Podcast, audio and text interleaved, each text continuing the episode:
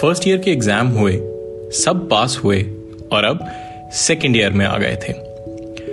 थोड़े और कॉन्फिडेंट हुए और थोड़ी ये फीलिंग कॉलेज अब हमारा है। आज पहला दिन था और जैसे चाल ही बदल गई थी। शायद उतनी एक्साइटमेंट सेकेंड ईयर में आने की नहीं थी, जितनी इस बात की थी कि जूनियर से इंटरेक्शन होगा। अपनी दी हुई इंट्रो का बदला लेने का वक्त आ गया था। एक्साइटमेंट होती भी क्यों ना, इस दिन का पूरा एक साल से बेसब्री से इंतज़ार किया था। कैंटीन में जमावड़ा लगा और एक एक करके जूनियर से इंटरेक्शन चालू हुई। वो कुछ अंग्रेज़ों के जमाने से चलते आ रहे कायदे प्लस कानून की किताब हमने भी आगे थमा दी।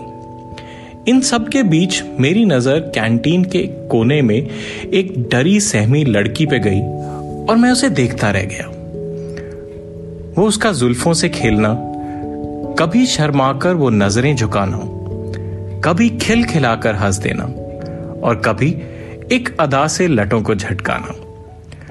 वो कैंटीन का टेबल, वो चाय की प्याली, वो हल्की सी धूप और धूप में निखरती सी तुम। जी हाँ, ये हमारी तुम थी।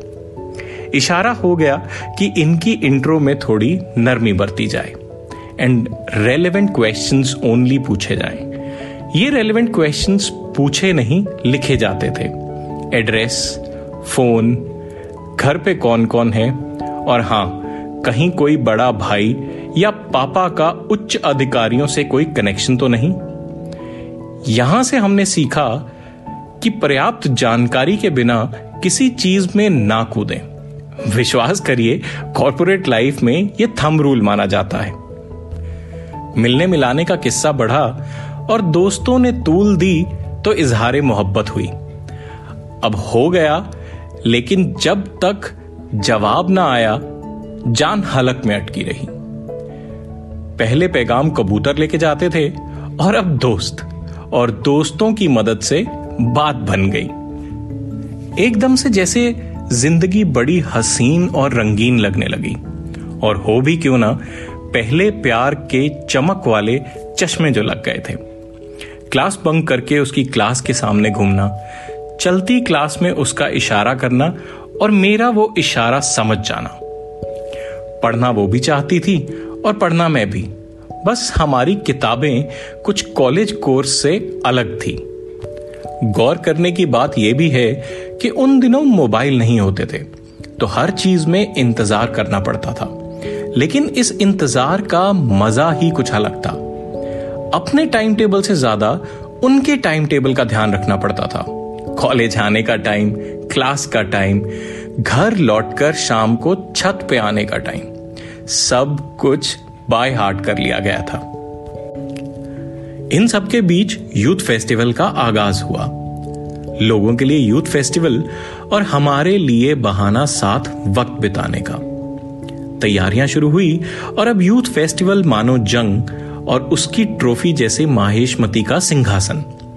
हमें हमारी प्रिंसिपल शिवगामी देवी से कम नज़र नहीं आती थी, जो हमें इस युद्ध का अभ्यास हंटर लेकर करवाती थी। दो महीने कब बीते पता ही नहीं चला। इस बीच मुलाकातों का सिलसिला चलता रहा और कब वो मुलाकातें वादे बनने लगी, एहसास ही नहीं हुआ। आखिर यूथ फेस्टिवल खत्म हुआ और हमने जंग जीत ली। शिवगामी देवी ने स्वागत किया, लेकिन असली ट्रॉफी तो किसी की आँखों में दिख रही खुशी थी। यूथ फेस्टिवल खत्म हुआ तो फाइनल एग्ज़ाम्स का डंडा सर पे मंडराने लगा। अब कैंटीन से ज़्यादा वक्त लाइब्रेरी में गुजरता कुछ खुद पढ़ना और कुछ उनको पढ़ाना। वो एक्स्ट्रा क्लासेस का बहाना करके कुछ सुकून से भरा वक्त तो चुराया जाता, लेकिन इसमें भी पकड़े जाने का डर लगा रहता। पर मिलना तो था। दोस्तों का साथ था तो यह भी मुमकिन हुआ। एग्ज़ाम्स तो हो गए, लेकिन अब यह दिक्कत थी कि दो महीने की छुट्टियाँ थी, जिसका मतलब जुदाई। मत पूछिए साहब, ना मोबाइल, ना ईमेल। बचा था एक लैंडलाइन जिसपे घर वालों का पहरा। वो तो हमसे पूछिए कि दिन कैसे गुजरे और रातें कैसे कटी। आज के दौर में तो ये सोचना भी नामुमकिन है। इसी सोच के साथ आपसे विदा लेता हूँ और जल्द मिलते हैं कॉलेज की यादों के तीसरे एपिसोड के साथ।